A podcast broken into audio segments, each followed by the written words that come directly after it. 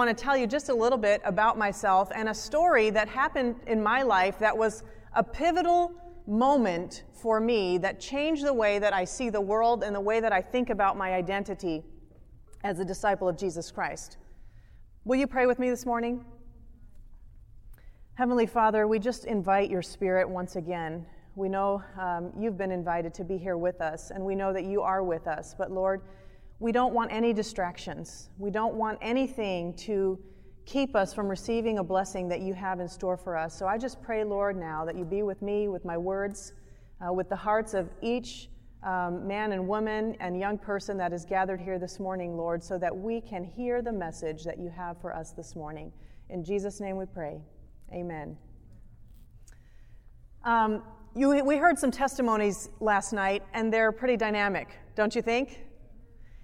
But each of us comes to the foot of the cross with a different testimony. And my testimony is very different from some of the stories that we heard last night. In fact, I grew up in an Adventist home. And I have the distinction of being a fourth generation Seventh day Adventist. And my parents were very committed to making sure that we were involved at church. So I went to Sabbath school and to adventurers and to pathfinders. I was part of Adventist education and when I was in academy, I had the opportunity to be part of some of the first Magabook programs that existed. So I was a canvasser. I was the religious vice president for our student uh, body when I was in academy. And the story goes on. I went into college in Adventist University. I served as a student missionary. I served as a literature ma- uh, evangelist leader for a summer program in the Southwestern Union. I took full advantage of all of the things that our church has to offer from a child all the way through to an adult to disciple me and to be mentored and to be educated in the things of God. And I even studied theology in college. So I began to work as a pastor, and I attended the seminary at Andrews University for a brief period of time. So you can see that I had an Adventist pedigree, right? I have that Adventist pedigree. I never had a rebellious stage. And so you see how my testimony is different from the testimonies that we heard last night.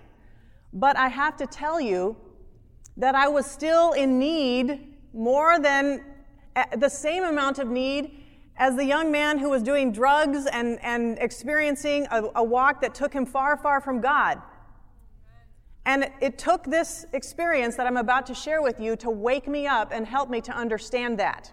Because sometimes when we have that pedigree, right? When we've always known about God, when we've always received Him in our lives, when we've always felt close to Him, we, we get confused about the priority of things.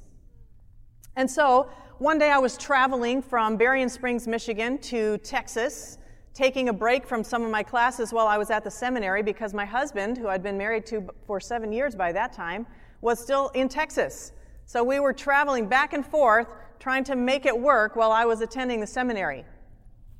And so I was tired and I was ready to get home to Texas. It had been three or four weeks since I had been home. And I was going to the airport. And as I went to the airport, there's one thing that I always love to do at the airport. Can you guess what it is? Watch the people. Yes, so there are some kindred spirits out here in the audience this morning. I love to watch people. And I love to wonder about their stories and to think about the connections and how certain couples got together or what the story is that brought them to that moment. Because you know, there's so many different things that have to happen to bring people to cross the path at that exact moment. And I love those kind of stories. So when I went into the airport, I had a little bit of time and I thought, I'm just going to watch people. I don't really want to interact with anyone. I just want to sit quietly, meditatively, watch people and wonder about their lives. And so I found the perfect row of seats right there by my gate. There were about six chairs in a row. And it was at a major intersection in the airport where there were three main corridors coming together. So it was the perfect spot to sit and watch people. There was only one thing wrong with the row of chairs, and that was that there was somebody already sitting at one end of the row. But I thought, Okay, there she is, and I can sit at the opposite end and still not have to be bothered with conversation or other things like that. Now, typically, I'm a very social person. I love talking to people on the airplane, in the airport, in the elevator, in the line at the grocery store, wherever you name it. I love starting a conversation. But that day, I didn't really feel like it. So I looked at the girl, who was kind of a shabbily dressed girl, dirty, stringy, oily hair. She had her knees tucked up under her chest, up on her chair, and she had a dirty cap pulled way down low over her eyes. She was kind of just huddled there in her chair. And I sat at the opposite end and began my people watching.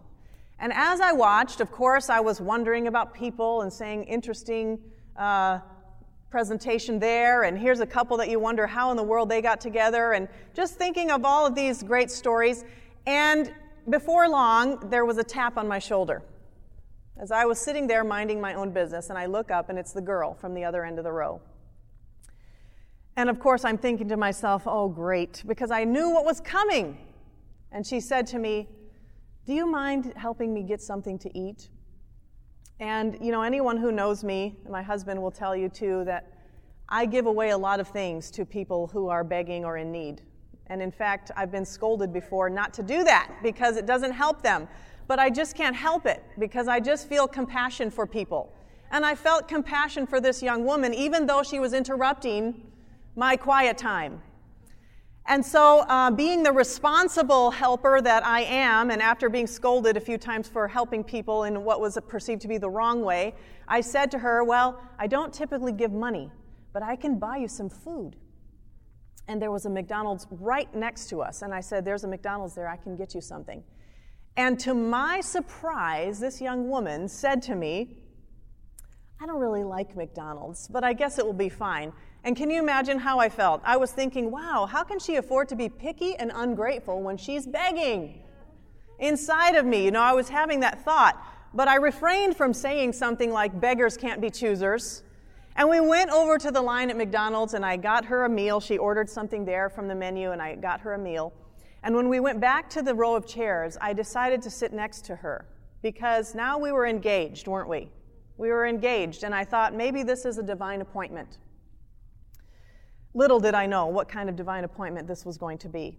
It was a life changing experience for me. So I sat there, and as she ate, I started a conversation with her. And at first, she was not really interested in having a conversation. I think she just wanted to get what she needed and then get out of there. But as we talked, I, I started asking her about her life, and, and she began to unfold the details of her story. And before long, I realized that in front of me sat one of the most pitiful, saddest people that I had ever encountered in my life. She was a young woman. I guess she had been about 18 when she had gotten married, and she had a baby about six months later. So you know the, the situation that was happening there. And she and her husband's marriage did not last long. So they had been divorced, and then she had a boyfriend that had gotten her into drugs. And because of the drugs, she had lost custody of her little boy. And then it just went downhill from there. She lost her job, and she found herself homeless on the streets of Chicago. And so she had been on the streets for three years, trying to get her life together, trying to figure out how she could get her son back or at least see him. And she was tragic. It was a tragic story. And I asked her, Don't you have any family, anyone who can help you? And as she began to tell me about her parents, the tears started streaming down her face. And she told me that her parents had been divorced long ago and that uh, her mother had died the year before from cirrhosis of the liver because she was an alcoholic, and she had no contact with her father. She had no one that could help her. And her, her days were spent really just trying to find a way so she could spend the night in a safe and protected area, and many times she would have to prostitute herself to find a place to stay or to get help, to get the things that she needed. And as I sat there listening to this story, I kind of had a, an out of body experience where I was looking down on, on this girl and me sitting there together. We were almost the same age at that time, mid 20s. Looking down and seeing the contrast between this young woman and myself. Because here she was, a young woman that had literally lost everything. She had nothing and no one, and no hope for that to change. And then here I sat with my pedigree, with my Adventist pedigree. And, and mind you, my family life was not perfect when I was growing up. We had plenty of things going on in our home. And in fact, my parents were divorced as well. But I had the privilege of growing up in a home of faith where they taught me about Jesus, and I always felt God's presence in my life, even when the problems were happening in my home. and I saw that here we were, two young women that could have the same exact story. But our circumstances in life and our opportunities had taken us down different paths, and there we sat the girl who seemingly had everything, and the other girl who seemingly had nothing. And at that moment, I realized that I didn't know what to say to encourage her. Because even though I knew about God's love, I thought if I tell her, God loves you, what picture of his love would she have in light of her experience in her life? If that's what God's love looked like, I wasn't sure how she would respond to the knowledge that God loved her and wasn't going to leave her alone because she was alone. She was abandoned. She had nothing and no one. And so I started to pray as I was just continuing small talk. I was saying, God, this is your meeting that you set up. I was sitting over there minding my own business. Have you ever felt that way? And I'm thinking, if you designed this meeting, then Lord, you're going to have to give me something to say or something to do to give to this young woman because I felt so inadequate. Because I knew even if I gave her a steps to Christ at that moment, it might encourage her, but it wasn't going to change the fact that she was going to leave that airport that night and probably have to go be a prostitute so she could have a warm place to sleep. It wasn't going to change the fact that she was addicted to drugs and that she didn't have a chance to go and see her son, and she hadn't seen him for almost four years. Little boy. And she was just crying. And I thought, how do I encourage this young woman? What do I say? And as I was waiting for God to have one of these moments, you know, you've heard the stories, right? And maybe you've even experienced it, where you have a meeting, one of these clandestine meetings, one of these divine appointments, and the person that you're speaking to is so open to receiving the gospel that you're able to like have a conversion experience right then and there and the two of you can kneel down and pray and they give their heart to God. I thought, man, maybe this is one of those. And as we were talking, she told me about her faith in God. And I was like, What? That she believed in God. She believed that God provided for her. And here I'm thinking, How can this be? But as I was waiting for God to come and make me the hero of the situation, right, so that I could say just the right thing and do just the right thing, and I could leave that situation feeling good about myself with my Adventist pedigree, with my, with my Christian ability to come in and, and rescue, right? I was waiting on God to do that, and, and guess what? He was quiet. My mind was blank. There was nothing that I could do. And you know what? This was before glow tracts.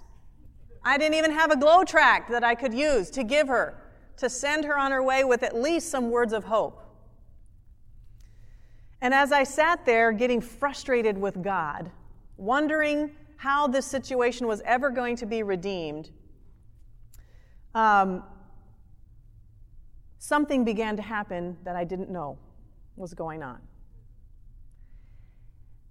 Pretty soon, my flight was called and I had to board my plane. And I said to the girl, still trying to rescue the situation, you know, still trying to be profound, still trying to be the one that, that made the contribution. I said to her, You know, Mia, that was her name, I don't believe in coincidences. I believe that today you and I have met for a reason. I just don't know what that reason is. And without even a hesitation, the girl turned to me and she said three words that changed my life. She said, I was hungry. Do you recognize those words? Here I sat waiting for God to show up. Here I sat getting frustrated with him. Here I sat actually not believing, not having the faith that he could make a difference in her life. Thinking that not only had God abandoned her, but he was abandoning me at that moment. There I sat thinking those things when this young woman already knew that God had shown up, met her need, and gone. And while I was wondering what to do, her need was met. I was hungry. And she knew it. She knew that God had provided for her need. And as I walked away from that, from that situation and I got onto my plane, I was kind of like in this foggy state of mind trying to figure out what had just happened because when she said it, that like a gong went off. because I knew immediately that I had heard those words before in Matthew chapter 25. Will you turn there with me? Matthew chapter 25. And this is a, a scene of judgment happening here, and it says uh, in verse 31 when the Son of Man comes in his glory and all the angels with him, he will sit on his throne in heavenly glory. All the nations will be gathered before him, and he will separate the people one from another as a shepherd separates the sheep from the goats. He will put the sheep on his right and the goats on his left. Then the king will say to those on his right, Come, you who are blessed by my Father, take your inheritance, the kingdom prepared for you since the creation of the world. For I was hungry, and you gave me something to eat. I was thirsty, and you gave me something to drink. I was a stranger, and you invited me in. I needed clothes, and you clothed me. I was sick, and you looked after me. I was in prison, and you came to visit me. Then the righteous will answer him, Lord, when? When did we see you hungry and feed you, or thirsty and give you something to drink? When did we see you, a stranger, and invite you in, or needing clothes and clothe you? When did we see you sick or in prison and go to visit you? And the king will reply, I tell you the truth. Whatever you did for one of the least of these brothers of mine, you did for me. And that, that scene goes on in not such a pleasant manner. Because the next thing he says is to those on his left Depart from me, you who are cursed into eternal fire, prepared for the devil and his angels. For I was hungry, and you gave me nothing to eat. I was thirsty, and you gave me nothing to drink. I was a stranger, and you did not invite me in. I needed clothes, and you did not clothe me. I was sick and in prison, and you did not look after me. They also will answer, Lord, when did we see you hungry or thirsty or a stranger or needing clothes or sick or in prison and did not help you? And he will reply, I tell you the truth, whatever you did not do for one of the least of these, you did not do for me. Then they will go away to eternal punishment, but the righteous to eternal life. And this scene, of course, was just echoing in my mind as I was walking away from my experience with this young woman. And before you think that it was because I felt convicted to serve the needy, it's not the lesson that I learned that day. Because I am a person who cares about the needy. I always give to the homeless on this corner. I contribute to community services. I've been down to the food bank to serve. It wasn't that. What I realized that day was that I almost missed the presence of God. Because as I sat there in that conversation, I was expecting Jesus to show up looking like me. And when those words came out of her mouth, the very words of Jesus Christ from Matthew 25, I realized that he had shown up that day looking like her. And there I sat trying to come to grips with the fact that all my life, as I've read Matthew 25, and seeing the two groups, those on the right and those on the left, where have I always pictured myself? Where do you picture yourself? On the right, of course. On the right, of course. But I realized that day that I was in danger of trusting in my Adventist pedigree, of thinking that I was going to be the best representation of Jesus Christ in the world around me. And there she sat. There I was, a girl who, who looked like she didn't have any needs, and the girl who had every need in the world. Yet, when I looked back at the situation, I realized that the one in the story with the most obvious need was not the one with the greatest need. The one that day with the greatest need was me. Because I had come to trust in the information and the knowledge and the experience that I had as a faithful Christian young person that I had had my entire life, my legacy, my pedigree. And I almost missed the presence of God because I expected Him to look like me and not like her. And the words that came out of her mouth were His words I was hungry. And the person that represented Him in our story was her and not me. So I tell you this because this is a life changing experience for me, because that was the day that I decided I wanted to be a disciple of Jesus Christ. Not that I wanted to have knowledge of Jesus or the legacy of Adventism or anything else, but I wanted to be a true disciple of Jesus Christ, where I was learning from Him, where I felt His character and His love and His compassion inside of me. That I would never again be caught in a moment where I didn't trust that God could meet someone's need because I understood that He could meet my need. And then I discovered a wonderful story that had been a story that I had heard a thousand times or more, and I'm going to uh, talk about that with you this morning. The story is found in Luke chapter 10. Very, very familiar story. In fact, if I say the Good Samaritan, is there anyone here who has never heard that story before? It's a very familiar story, isn't it? And this is the kind of biblical story that has actually crossed over into the lines of the secular world. Because everybody knows what a Good Samaritan is. You don't have to be a Bible student to know what it means to be a Good Samaritan. In fact, if you were to Google Good Samaritan, you would come up with millions of hits for websites and organizations and other things, Christian and non Christian, that use the story of the Good Samaritan to base their, their outreach into the world. Even pagans are inspired by the Good Samaritan. So here we go. Let's take a look at this story and see how it connects to the story that I just told you. Luke chapter 10, starting in verse 25. On one occasion, an expert in the law stood up to test Jesus. Now, did you ever know that the Samaritan was a parable told in the context of a conversation between Jesus and this expert in the law? It doesn't just stand on its own, it's part of a conversation. The expert in the law stood up to test Jesus. Teacher, he asked, what must I do to inherit eternal life? What is written in the law? He replied. How do you read it? And he answered, Love the Lord your God with all your heart, with all your soul, with all your strength, and with all your mind, and love your neighbor as yourself. You have answered correctly, Jesus replied. Do this, and you will live. But he wanted to justify himself, so he asked Jesus, and who is my neighbor? In reply, Jesus tells the story of the Good Samaritan. But before we go to that story, let's take a look at the conversation that's happening between Jesus and the expert in the law. Number one, what does it take to be an expert in the law? Study, right? It takes a pedigree of some kind. So here we have an expert in the law somebody who has made the study of Scripture a life's work. And here is this person coming to, to stand in front of Jesus and testing him. Right away, we kind of get a view of something missing from this man's experience.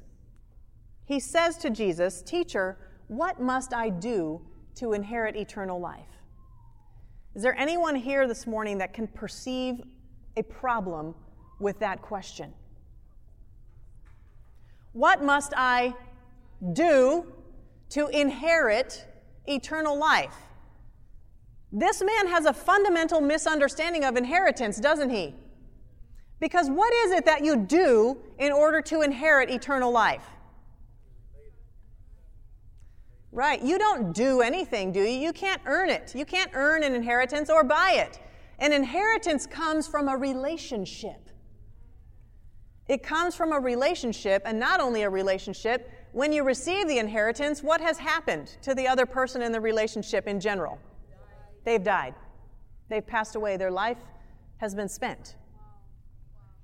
So, what must I do to inherit eternal life. Do you think that Jesus heard the problem with the question? He certainly did.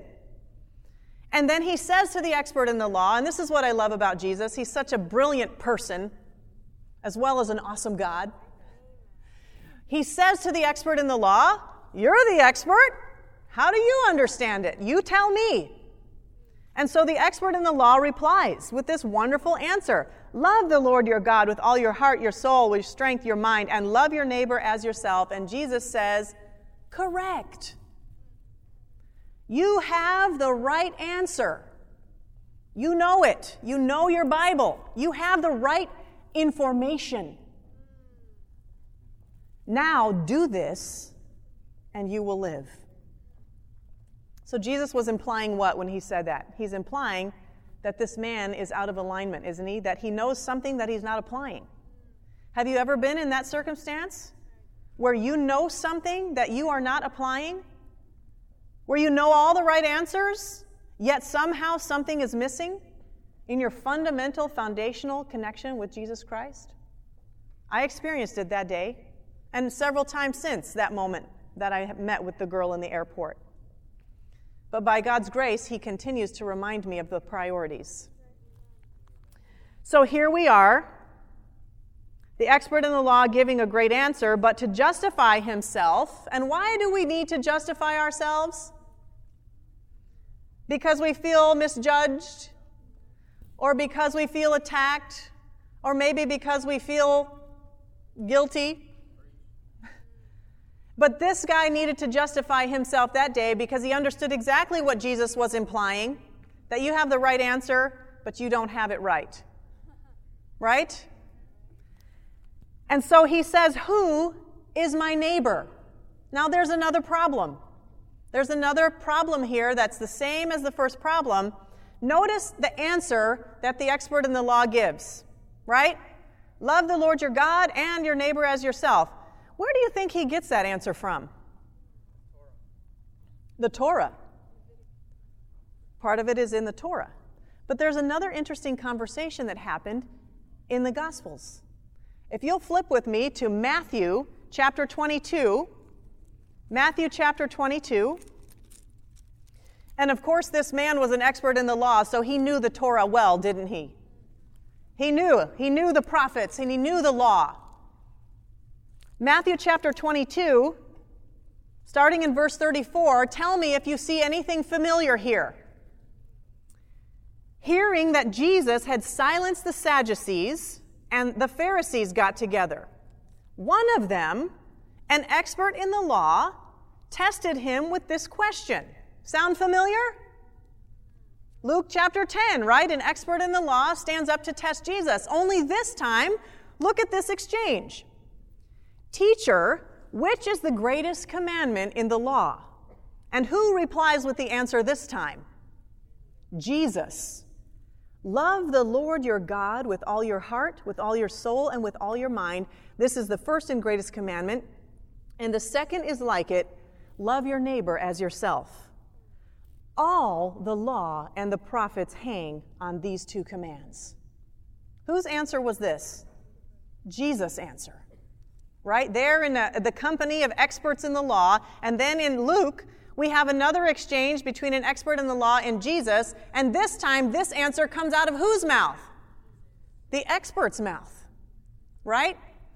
I don't know if the expert in the law was the same guy or if he was there the, in the other exchange, but I think that he knew he had Jesus this time because he had heard those words come right out of Jesus' mouth.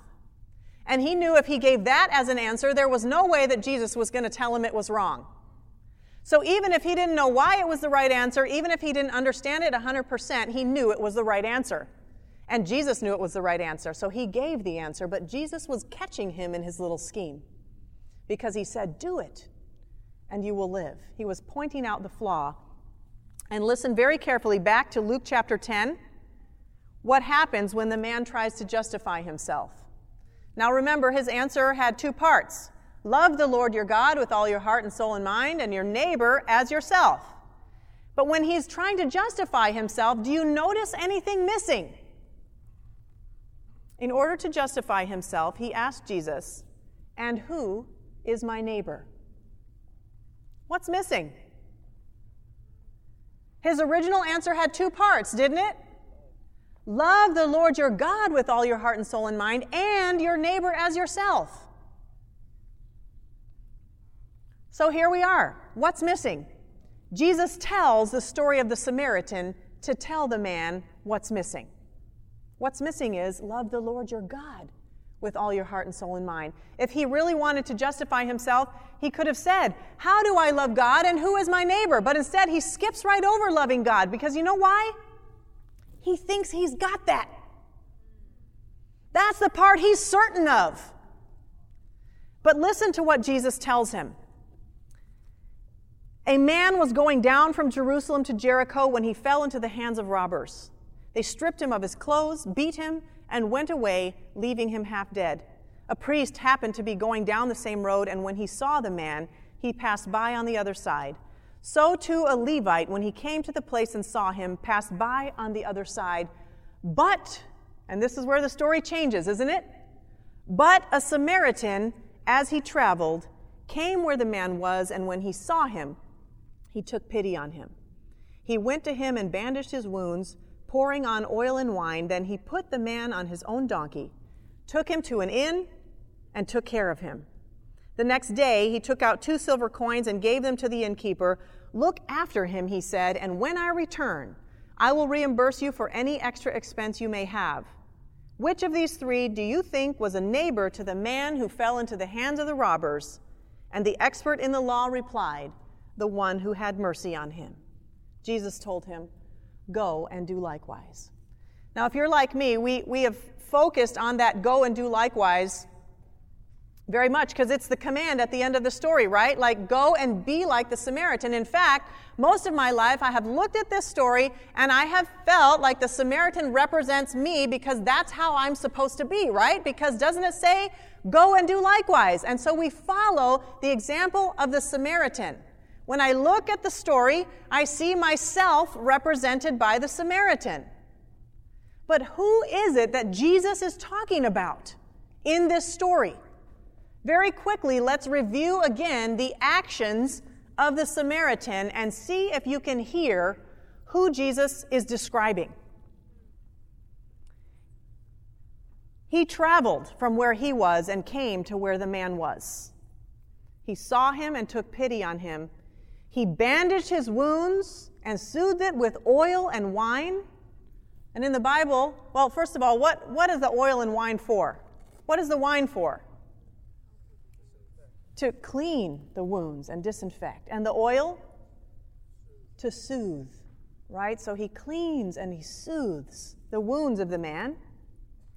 He carries him to a place of safety. He takes care of him. He pays all of his expenses.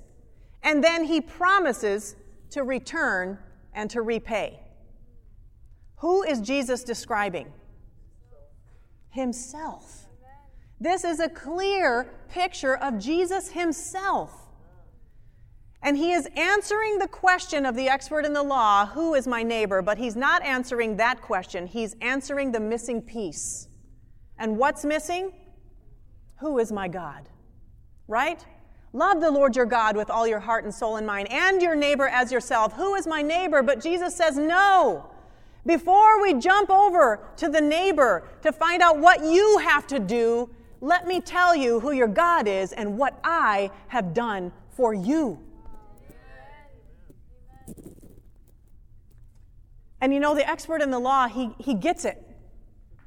Who is a neighbor to the man?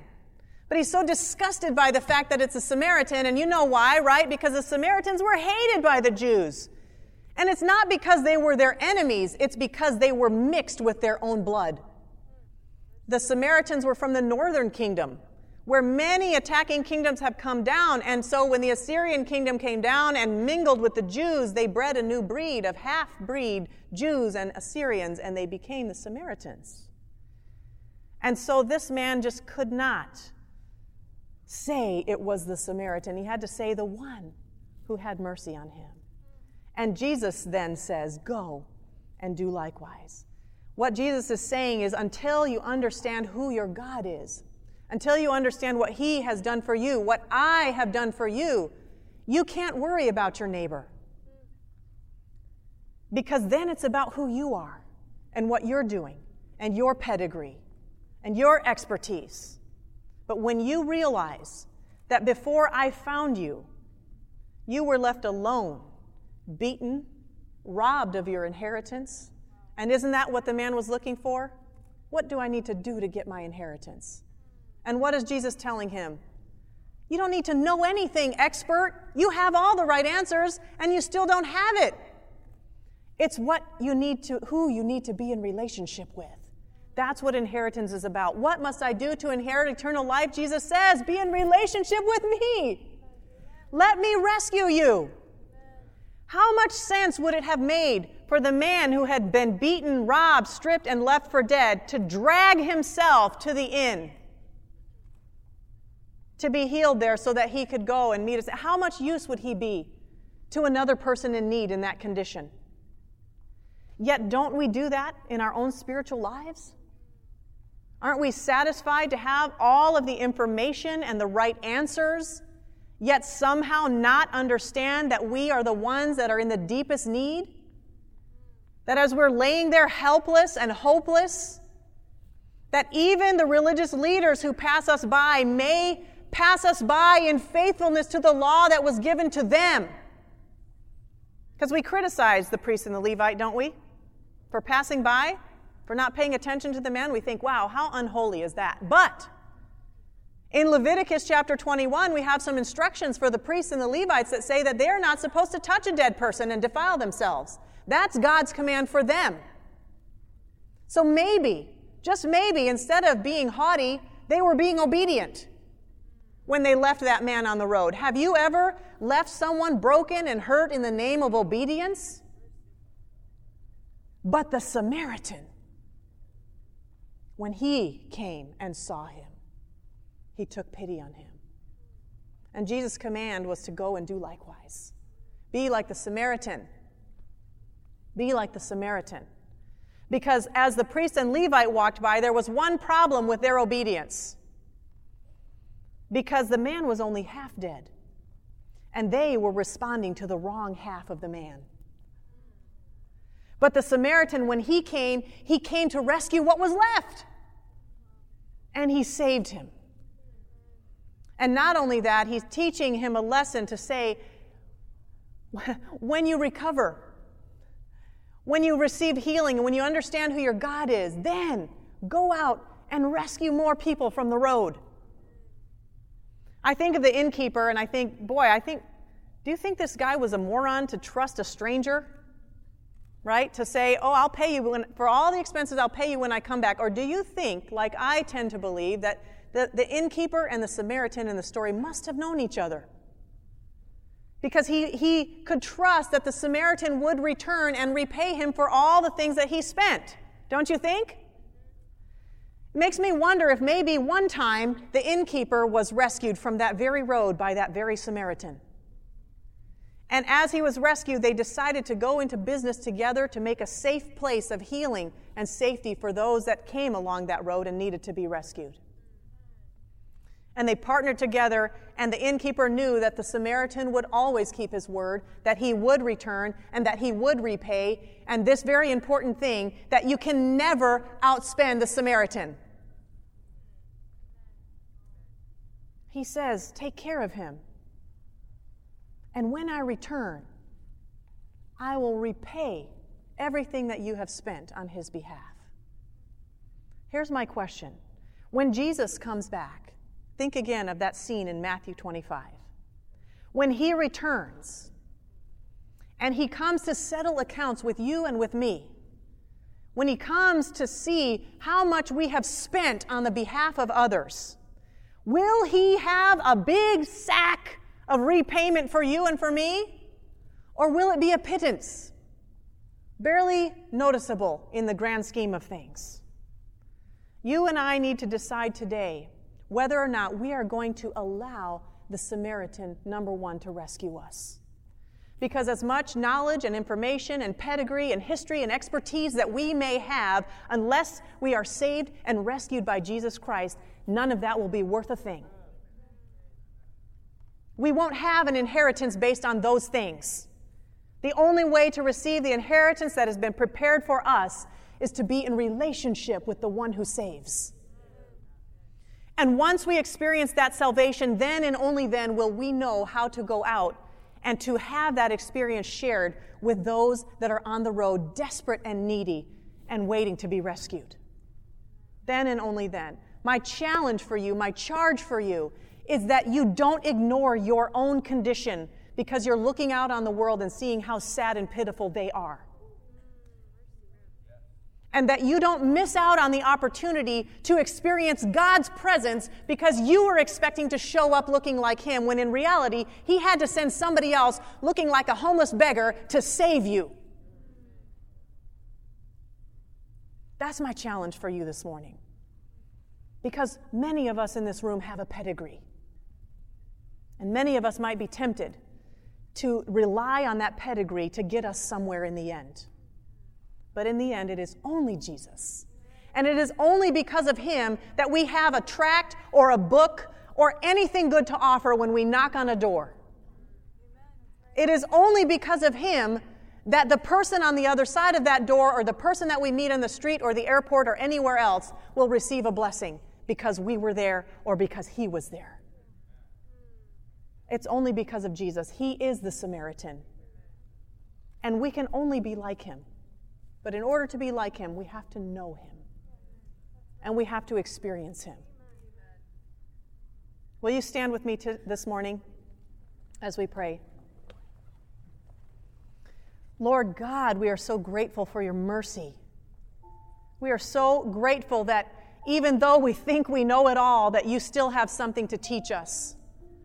And Lord, I am so grateful for Matthew 13 52, where it says, When a teacher of the law becomes a disciple in the kingdom of heaven, that person is like a homeowner who goes into their storehouse and brings out new treasures as well as old. Lord God, you want to bring us new things, new life, new stories, new experience. You want to save us, you want to rescue us. You want to do that in spite of us and you want to do it for the sake of others, praise God that you have sent Jesus to do that for us. I pray, Lord, that you will open our eyes, that you will crush our pride, that you will clear away our blindness that we may have that has been shaped by our own righteousness, Father, and that you will help us to understand that it is only by the blood and the saving power of Jesus Christ that we are worth anything today, that we have anything to offer. And Lord, help us to cling to you when you find us there on the road, desperate and in need, and when we finally see our need for the first time, Lord, help us not to resist the Samaritan. Help us to accept your rescue with open arms and with utter helplessness. And then, Father, please, as we are healed and rescued, help us to spend on your behalf so that when you come again, you come with a large reward to repay what has been done for your kingdom. We pray this and we ask this in the name of Jesus. Amen. This media was brought to you by Audioverse, a website dedicated to spreading God's Word through free sermon audio and much more. If you would like to know more about Audioverse, or if you would like to listen to more sermons, please visit www.audioverse.org.